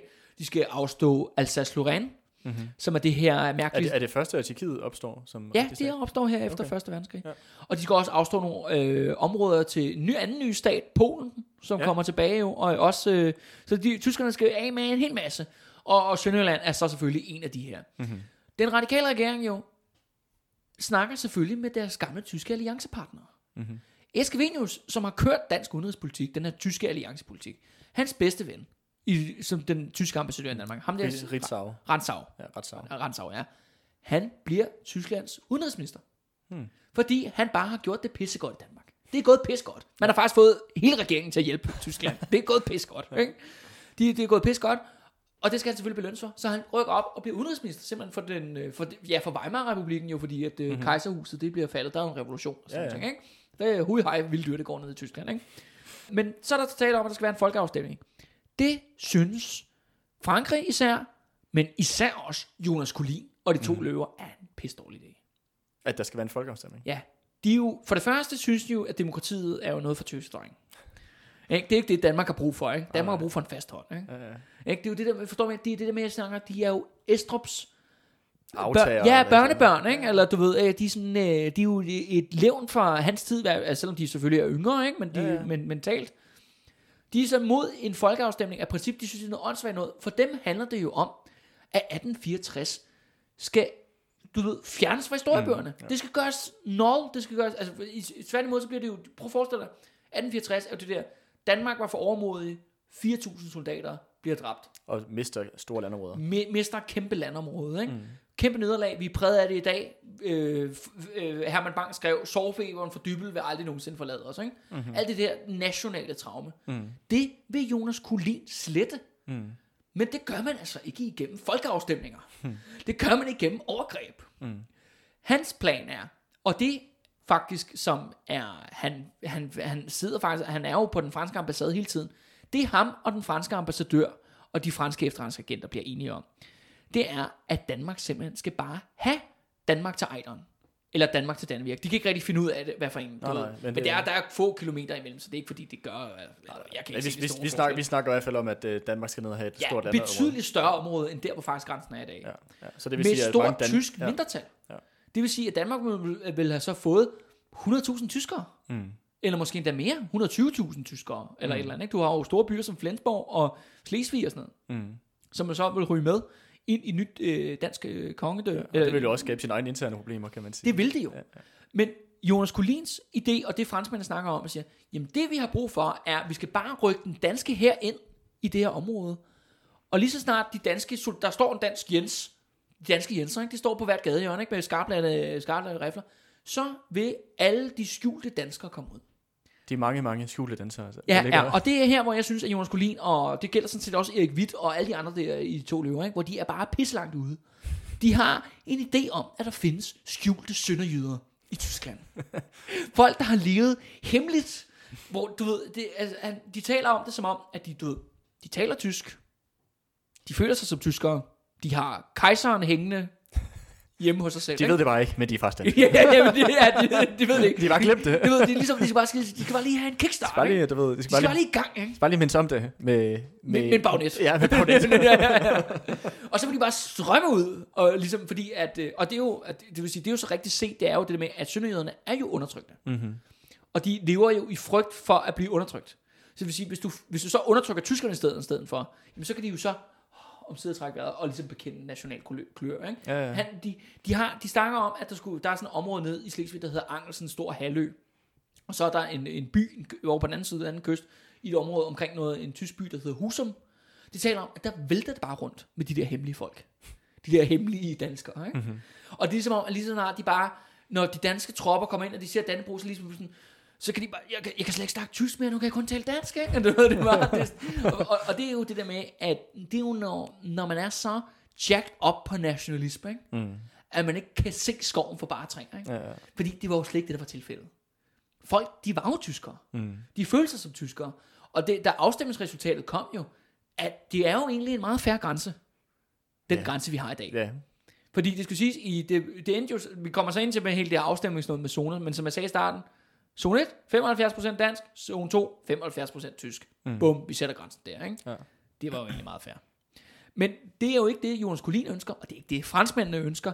Og amerikanerne er også villige til at bakke Collin op, fordi John Gade, han er jo bare bromance med Collin og company, ikke? Ja. Det er jo pals. De er jo pals, ikke? Ja. Hey, jeg kan godt sgu lige en tjeneste. Jeg går da lige til... Og det er også det med, hvis vi taler om i sidste afsnit, at tyskerne udfører det, en langsom etnisk udrensning på det sønderjyske mindretal. Mm-hmm. Det er jo præcis det, Collin vil. Mm. Det er jo præcis det, Erik With vil. Mm. Det er jo det, De To Løver vil. De er jo ikke et hak bedre på den måde. Ikke? Nej. De har jo ikke the moral high ground her, vel? Mm-hmm. Altså, de er lige så... De er skåret af den samme stof som tyske nationalister, ikke? Ja, det er bare med omvendt fortegn. Ja, de er bare danskere i stedet for, ikke? Nå. Der bliver talt om en afstemning. Mm-hmm. Det er man ret utilfreds med, men det er ligesom, regeringen har jo ligesom teten, fordi det er jo regeringen. Men der er jo ting og sager, man kan gøre ved sådan noget. Mm. Jonas Collin, han hiver fat i sine venner i Sønderjylland, så der er måske 4-5 stykker af dem, eller et eller andet, men de er til gengæld rigtig magtfulde. Ikke? Det er sådan nogle, de har blandt andet en avis, det der hedder Flensborg Tidene, den er ligesom kontrolleret af nogen, der er sympatisk indstillet for De To Løver, mm-hmm. osv. Det der sker er op til afstemningen. Vi har jo H.P. Hanssen, med samarbejdspolitikken. Mm-hmm. De er flertallet. De er de klare flertal i den sønderjyske sag. Altså i Sønderjylland. Ja. Der er et mindretal. De er på De To Løvers side. Mm-hmm. Og de er også sønderjyder. Ja. De siger, ham der H.P. Hanssen, han er i gang med at sælge Dannevirke ud. Han er i gang med at, han vil ikke raise Dybbøl. Mm. Vi bliver nødt til at gøre noget. Man går selvfølgelig til Jonas Collin, som bare har et rigtig, rigtig godt forhold til politiske, magtfulde mennesker i den franske og den amerikanske regering, og siger, du er vores repræsentant. Og hvad gør vi så? Vi sender dig til Paris. Så kollegaen, han bliver... Ja, både... Han bliver erklæret repræsentant for sønderjyderne. Ja, men for mindretal... Altså for mindretallet, ja. Ja, ikke for H.P. Hansen-fløjen, den anden fløj. Ja. Dem, der vil have Danmark til Ejderen. Mm. Ja, og det skal siges, i Paris jo, der er jo de her fredsforhandlinger med tyskerne, ikke? Ja. Der var ham der Ritzau som udenrigsminister hernede og forhandlede hele tiden. Og det er jo det, der fører til Versailles-traktaten. Mm-hmm. Jonas Collin bliver sendt derned af de to løver og de her tyske mindretal. Og det er også så sjovt, at de sender ham. Prøv lige at mærke det. Han er jo københavner. Ja. Ja, det er han jo ikke. Han er ikke sønderjyde. Hans kone er sønderjyde. Men til gengæld så kæmper han med 110% eller endnu mere. Men det Jonas Collin har, som... Altså, han er ikke det flertal i befolkningen. Han er ikke politisk legitimitet for regeringen. Han er diktatorisk udpeget af en lille gruppe magtfulde klikke på den danske højrefløj. Med nogle hjælp af nogle sønderjyder som, vilde idioter, ikke? Mm. Men har de rigtige venner. Men han har de rigtige venner. Og han har det bedste netværk inden for den der verden. Og han har jo meget han har den danske regering, deres skudspil, den er 0. Mm. De er tyske agenter i den franske efterretningstjeneste, i den franske stats øjne. Og det er de jo også. Mm. Det er de jo også. Men det er Collin ikke. Collin, han er en af vennerne. Mm-hmm. Han er en, og han vil jo gerne det. Han vil jo gerne have det, Frankrig gerne vil have. At tyskerne skal have så stort nederlag som muligt. Mm. Og hvis Collin får lov til at besætte hele Danmark til Ejderen, og skabe en eller anden dansk terrorstat mod et tysk mindretal, ikke?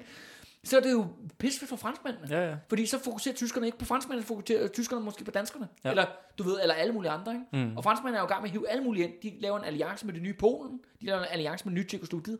Danmark er da oplagt. Mm. De har de samme problematikker, som Tjekkoslovakiet og Polen har. Ja. Ikke? Så vi alle sammen komme ind og smadre tyskerne. Ikke? Det er det, der er ideen. Men Jonas Collin, han laver altså et skift herfra, at han har været spion. Og det skal også lige sige, at han har jo orkero, mens han gør alt det. Han er en travl mand. Jeg løb til starten, jo han var ved. Det gennerne er, at han har et job inde på Kommunehospitalet. Ja. Det er del af, Københavns Universitet i dag faktisk. Ligger lige i Søerne. Jeg kan konstatere, efter at have læst 3 år i hans dagbog, at han aldrig var på arbejde. Han snakker om en gang, han lige på kontoret for at tage nogle telefoner. Jeg tror, at det... Jeg forstår det simpelthen ikke. Jeg tror, han har hævet checken hver måned. Okay. Der er bare aldrig nogen, der tjekker op på, hvad fuck han laver. Shit. Fordi han er bare fuldtidsagent. Okay. Han er fuldtidspolitiker, han er fuldtidsagent, han er fuldtidsseriøsk, det der to løver og noget. Jeg ved, at han er bare sådan, han har tomt kontor inde i, inde på hospitalet, hvor aldrig nogen åbner døren. Det er virkelig sjovt, ikke? Han kører. Nå. Ja, det er bare for at sige, at der er virkelig nogle offentlige arbejdere, virkelig er fucket op for 100 år siden, og siger, hvorfor møder han aldrig på arbejde? Hvad ved, det kan være, han stadig modtager en check. Ja, bare udbetaler bare Jonas Collin hver måned. Der står et stort tomt kontor. Ja, der står, hvad sker der den? Det skal du ikke tænke på. Orkiro, han er jo en orkiro. Lad mig forstyrre ham. Ja, han er orkiro, der har læst på universitetet. Så står sammen, mand. Nå, men han får altså lov til det. Men nu går han for skift for at være spion til at, skal vi kalde det, blive Danmarks første professionelle lobbyist. Mm-hmm. Så han tager 2 gange til Paris, men i nogle lange ophold af flere måneders varsler.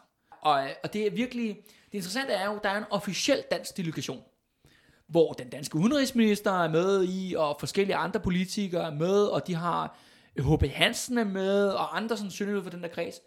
Og de siger bare alle sammen selv, når det lige pludselig er nede i Paris, så dukker Jonas Collin op.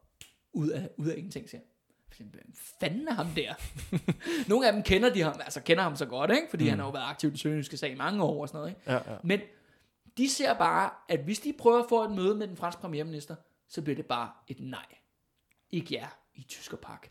Når Jonas Collin kommer og spørger, jamen, så er der galt med dig. Det er en sjov situation. Fuldstændig. Danmarks officielle delegation til de her fredsforhandlinger i Versailles i Paris i 1919, det er jo, nu skal vi sige, nu så året 1919, den er fuldstændig sat skakmat af en eller anden vanvittig overkero, der har en idé om, der er hemmelige sønderjyder nede i Slesvig, ikke?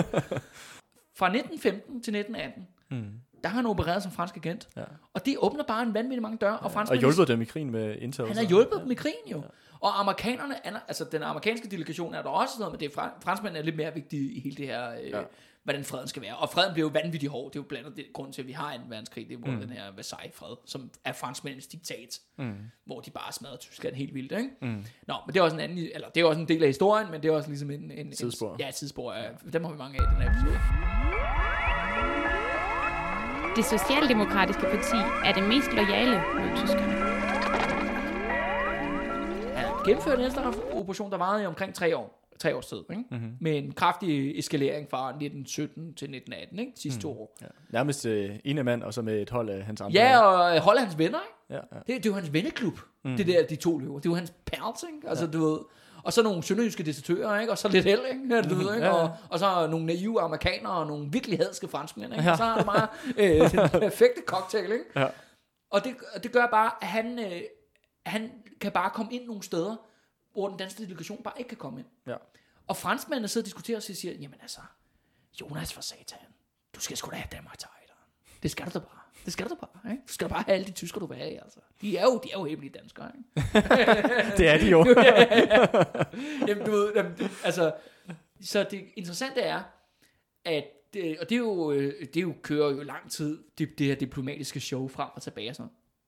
Men nu er det jo så 100 år i år, så vi sidder her, ikke? Mm-hmm.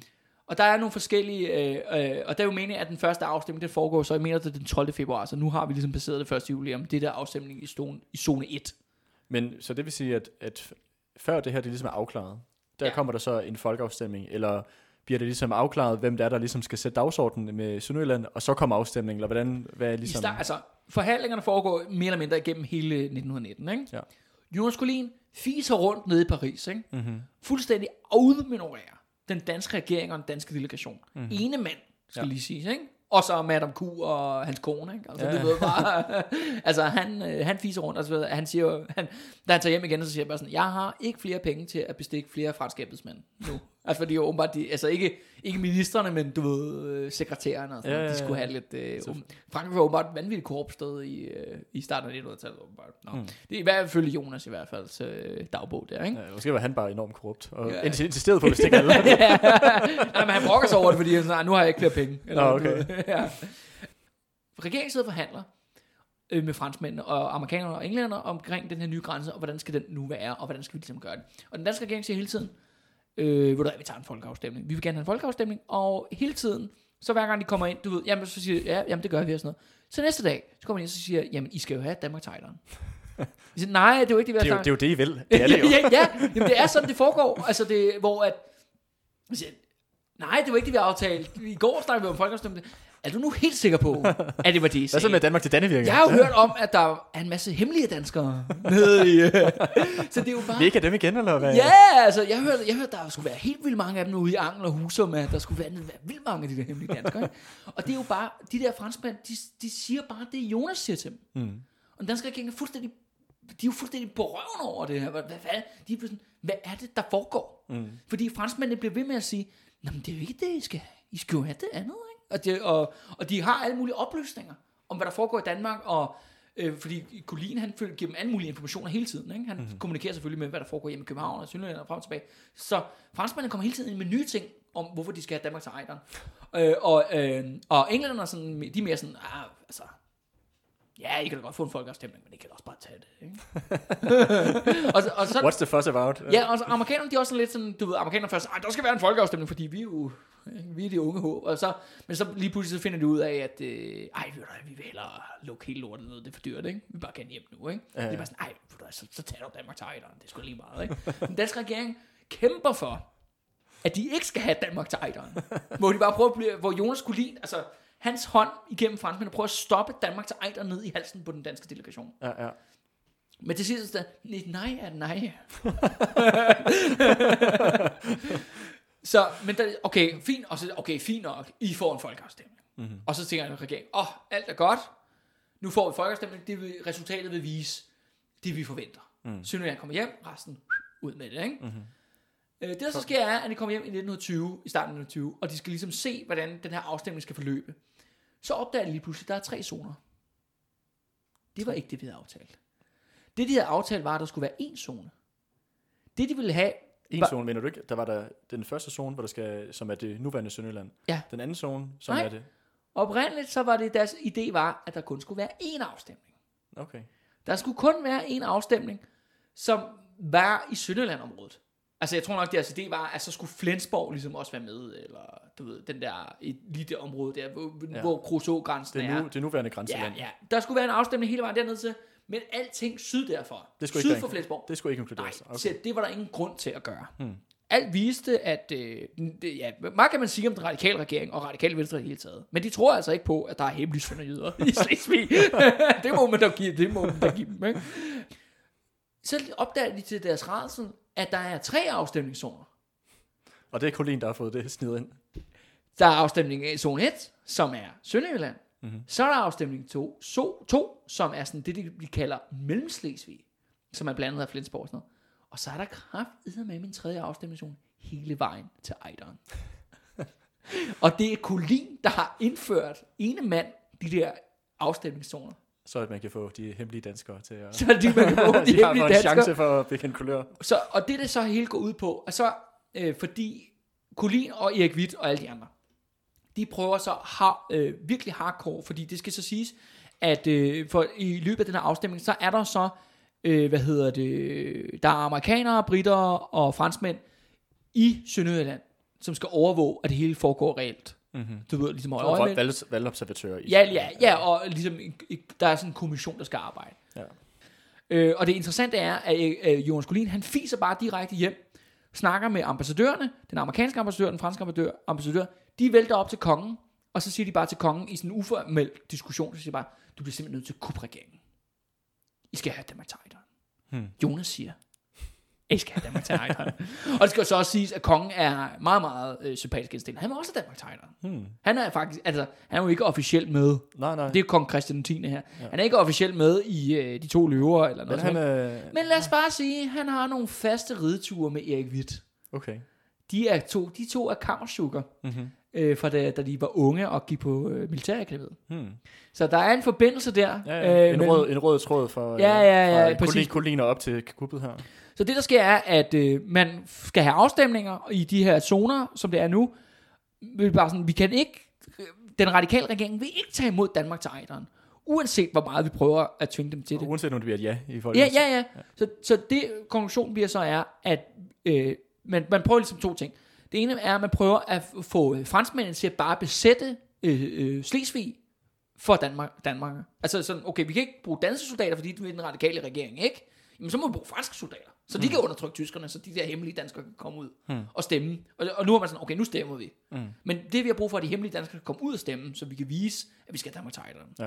Men vi har brug for nogen til at undertrykke tyskerne, så de kan få lov til at stemme i fred. Ja. Okay, det er meget kompliceret. Er du med? Ja. Det ligger bare super farfetched. Ja, lige præcis. Ikke? Ja. Den anden ben af planen, den er, at jamen hør her, hvad nu, hvis vi får en ny regering? Mm-hmm. Hvis vi lige siger, det der flertal i Folketinget, det er jo egentlig noget fis. Ikke? Og det er jo det der, man kan se, der er den røde tråd til Estrup der. Mm-hmm. Fordi Estrup-diktaturet var bygget op på en stærk, højere, reaktionær statsminister, som samarbejder med kongen, fordi der står i grundloven, at kongen udpeger sin regering. Ja, og han blev ved med at pege på Estrup. Ja. Og det var det power-couple. Christian 9. og Estrup, de var powercop, der skabte diktatur i 35 år i Danmark. Tilfældigvis Christian 10. er en meget, meget stor beundrer af sin farfar, Christian 9. Det er hans store helt. Mm-hmm. Erik With, efterretningschefen i det danske militær, De To Løver og alle de her folk der, de synes bare, det er pissegod det der. Kongen skal begå statskup for at fjerne den radikale regering, fordi hvis vi får en anden regering, altså en højere national regering, om det kan være Venstre, eller det kan være det konservative, det skal bare ikke være socialdemokraterne eller radikale, det er i hvert fald helt sikkert. Mm-hmm. Så kan man jo bare gå ud og sige til franskmændene, amerikanerne og englænderne, vi vil godt have Danmark til Ejderen alligevel. Og de vil være så glade for at give det. Ja. Så er der ikke været noget problem. Så kan man ikke sidde og skændes over det. Det eneste, der står i vejen for, at vi kan få den forpulede ejdergrænse, det er demokratiet. Ja. Demokratiet står i vejen. Arbejderbevægelsen står i vejen. De frisindede intellektuelle står i vejen. Ikke? Jøderne står i vejen. Ikke? Socialisterne står i vejen. Socialistpøbelen. Ja. Ikke? Pøbelen, Collin og hans botte, de er jo kremen af danske borgerskab, de står i vejen. Men regeringen vil jo ikke give op, og kongen, det er sådan, ikke kub, det er også drastisk og sådan noget, lad os lige se, hvordan det går sådan noget. Og så ender det så faktisk med, at så har man så afstemningen i zone 1. Mm-hmm. 12. februar, det var så lige her nu, hvor vi passerede 100 års jubilæet. Mm-hmm. Kæmpe dansk sejr. Ja. Store klapsalver all around, 75%. Alle er glade, Dannebrog hænger over det hele, alle er helt op at køre. Mm-hmm. Så har vi afstemningen i zone 2. Der med Flensborg. Ja, det går ikke så godt. Det viser sig, at de der hemmelige danskere, sønderjyder der, de fandtes ikke. Så det bliver det, som jeg sagde, det med, at det bliver 75% tysk, og så de 25% eller deromkring, ikke? Og der er mindre faktisk, tror jeg. Kun omkring måske 18-20% eller sådan noget. Ja, det er det, der hedder Mellemslesvig-området, ikke? Okay. Og det gør så, at den sidste afstemningszone, Ejder-afstemningszonen, den frafalder. Den blev afvist. Ja, det er jo meningsløst. For De To Løver og Jonas Collin og alle de andre der, det er jo kæmpe slag. Mm. Du ved, de troede jo på den der fantasi om, at de der hemmelige ankelboerne og husomfolkene og alle de andre der. Tejderen og det hele. Ja, de fandtes. De troede jo, de fandtes. Mm. Og det gjorde de bare ikke. Og derfor bliver det jo kæmpe slag i maven. Men derfra går ligesom, så skifter de ligesom, okay, nu må vi redde, hvad reddes kan. Vi kunne ikke få til Ejderen, vi kunne ikke få til Dannevirke. Hvad kan vi så få? Måske kan vi få Flensborg. Fordi i Flensborg, der var der alligevel 30% af befolkningen, der stemte dansk. Omkring 8.000 byens 20.000 indbyggere eller sådan noget, ikke? Ja. Og det var faktisk ret interessant, det var faktisk primært i arbejderkvartererne i Flensborg, man stemte dansk. Okay. Var der en dansk arbejderklasse der? Eller hvad? Ja, det var en dansk arbejder på skiftværftet og sådan nogle ting, ikke? Okay. Og borgerskabet var så tysk, ikke? Ja. Og bønder og oplandet og sådan noget, ikke? Så man er bare sådan, okay, nu må vi redde stumperne alle sammen, så om, okay, nu skal vi have det der Flensborg tilbage. Vi kan ikke efterlade Flensborg til tyskerne. Det ville være for galt, ikke? Nu har vi, du ved, 1864 lever stadigvæk, og hvad gør vi så og sådan nogle ting. Men problemet er, demokratiet står i vejen, regeringen står i vejen, og så videre, så videre. Jonas Collin er sådan set ude af spillet nu. Altså, han har kæmpet med næb og klør for, hvad han kunne. Han har brugt alle hans penge på at bestikke folk i Paris. Og... Ja, lige præcis. Ja. Han har virkelig leveret nogle resultater, en af mand, ikke? Ja. Men det går ikke. Men hvad gør vi så? Hvem træder ind på scenen? Det gør Erik With. Og så statskup. Bum. Så vi kan få Danmark til Ejderen. Men det skal vi tale om næste gang. Jeg vil bare lige sætte en krølle på halen, er, at der er nyheden om, at Christian 10, kongen, han har kuppet den radikale regering og fjernet den på vejen. Så er der en fyr, der er med i De To Løver. Han går rundt op ved søerne, og så lige pludselig kommer der en bil fræsende med folk, der bare hujer ud af den her bil og drikker champagne og sådan noget. Og hvem sidder inde på bagsædet? Det gør Jonas Collin. Så jeg, har du hørt det? Der er statskup. Hurra. Så skal der fejres. Ja, det skal fejres. Så drøm om Ejderen, det lever videre. Mm-hmm. Det var så simpelthen... Det var simpelthen den historie. Fedt. Ja. Jamen, sikke en historie. Ja, sikke en historie. Om spioner og lobbyisme i Paris. Og hemmelige danskere. Ja, hemmelige danskere. Jeg lige opsummerer kort her på faldrebet, ikke? Så. Ja. Jonas Collin, han er med i noget af De To Løver. Mm-hmm. De bekæmper den sønderjyske samarbejdspolitik fra Danmark. Ikke i Sønderjylland, men fra Danmark. De bliver franske og amerikanske agenter. De lykkes dem at blive rigtig gode venner på højeste steder, især den franske regering, hvor franskmændene og amerikanerne prøver at presse den danske konge til at kuppe den radikale regering, så Danmark kan få Danmark til Ejderen. Han tager til Paris for indført de 3 afstemningszoner. Ene mand tager han... hvor regeringen ikke er, den radikale regering ikke er bevidst om det. Lige præcis. Ja. Og han kommer hjem, og så lider han desværre nederlag, fordi han er så farfetched op på sin egen fantasi om, at der findes hemmelige, dansksindede sønderjyder nede i det der er faktisk i dag er Tyskland. Der er lige en sidste krølle på halen, og det er, at ham der H.P. Hanssen, som vi nævnte. Ja, ham samarbejdspolitikeren. Ja. Fordi grænsen, nu skal vi snakke om statskup, og hvordan det ligesom gik næste gang og sådan noget, men det led jo nederlag statskuppet i sidste ende, det kan jeg nok godt afsløre her 100 år efter. Nej, Flensborg en del af Danmark. Andreas er fuldstændig rustet til grundmålet. Nej, det er det så ikke, desværre. Goddammit. Ja, Søren Espersen, du... Vi prøver sgu igen, ikke? Nå, H.P. Hanssen. Ja. Han, den grænse, der bliver sat i dag, og det er jo faktisk det, der er nogen, der fejrer. Vi holder jo anti-jubilæum her i De Røde Fjer, ikke? Men der er nogle mange andre tosser, der er ude og fejre det her jubilæum. Og den grænse, der bliver lagt jo, det er jo H.P. Hanssen-grænsen. Og de kom jo hjem, og det blev jo bedre for sønderjyderne, ikke? Altså for den store... Altså, der blev efterladt nogen syd for grænsen, men en meget, meget stor majoritet jo røg jo ligesom tilbage til Danmark, og det var en god ting, og så videre, så videre, ikke? I 1930, der bliver H.P. Hanssen indstillet til en Nobels fredspris. Okay. Fordi han jo ligesom har gjort et stykke fredsarbejde jo, og sørget for, at de her sønderjyder fik det godt igen, og så videre. Men man kan jo sige, at det er jo måske ikke ham. Men, altså, hvis hans politik var blevet kørt ud til sin fulde, så havde det jo... Men Andreas, der har du jo hele kernen i historien jo. Ja. Fordi historien er nu, og det er jo derfor, vi holder anti-jubilæum, ikke? Fordi jubilæet er jo, sønderjyderne, de led. Det var så synd for dem. Men ved du hvad, det endte bare skide godt igen, for vi fik en lækker demokratisk afstemning, som satte grænsen der i dag. Happy story. Det er derfor, det er et jubilæum jo. Ikke? Det er derfor noget, man gider at fejre her 100 år efter, ikke? Så, og som ikke har noget at gøre med 2. verdenskrig. Skal det også lige siges, ikke? Ja, ja. Det er jo en god historie. Men H.P. Hanssen, han blev indstillet til Nobelsfredspris. Men så er der altså lige en fyr, der stadigvæk er fransk kendt i 1930. Det er Jonas Collin. Og han skriver rundt til sine venner i sit... og det skal også siges, at Jonas Collin efter... du ved, hele den her og statskup og alt det, der sker i 1920, han blev faktisk ved med at være fransk agent til den dag, han dør. Han har rigtig meget at gøre med, hvad sker der i Polen, hvad sker der i Tjekkoslovakiet. Han er en daglig gæst på den franske ambassade. Han slipper simpelthen aldrig det her tag. Han får, selvom efter 1919 og statskup og sådan noget, han er en person, ligesom, han glider ligesom ud af Danmarks historie. Han lever helt til 1936, men han har lige et sidste stik i ærmet. Han forhindrer, at H.P. Hanssen får Nobels fredspris. Sådan. Og i 1932, der dør H.P. Hanssen. Så Jonas Collin, han får lov til at danse på hans grav, og sikrer sig, at han ikke fik det sidste... Sidste ord sagt. Ja. Jonas Collin, han fik det sidste stik. Ja. Yes.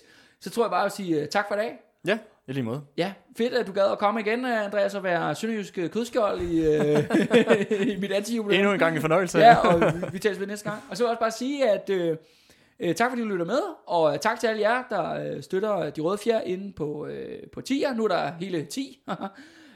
Vi vil gerne have rigtig meget mere støtte, hvis det betyder i hvert fald meget for mig, at få den økonomiske opbakning, fordi så bliver der som sagt mere tid til at lave noget mere provokerende. Danmarks historie, og faktisk næste episode bliver endnu mere provokerende, end det allerede har været i dag. Og så vil jeg også sige, at mine planer er jo netop, at dem, der går ind og støtter, de får jo ekstra materiale. Og ekstra materiale til den her gang, det er Jonas Collins hemmelige testamente. Eller rettere sagt, Jonas Collin fik det Dannebrogsorden, ridderkorset, i 1930, tilfældigvis samme år, han smadrede H.P. Hansens Nobelsdrømme. Ja. Der blev indstillet til ridderkorset, og der skrev han, når man får sådan en medalje, så skal man skrive sådan en minibiografi over sit liv. Ja. Og der, i den her biografi, du har også set den, Andreas, ja. Der snakker om, hvad han er for en type, og hvad hans politiske holdninger er. Så kan man selv læse ham i kortet, hvad han er for en støder. Og det skal så siges, at det er jo så første gang siden 1930, at der er nogen, der har læst det. Ja, meget, meget senere slutter den af med, at han skriver, at der er nok aldrig nogen, der kommer til at læse den her. Ja, fordi han var en bitter mand, ikke? Fordi på grund af det her nederlag. Og jeg sender også med for eksempel hans nogle papirer, da han blev anholdt i 1917 af dansk politi, samt et billede, han har taget nede fra grænsen, da han har krydset den dernede. Ellers, tak for i dag, og vi lyttes ved.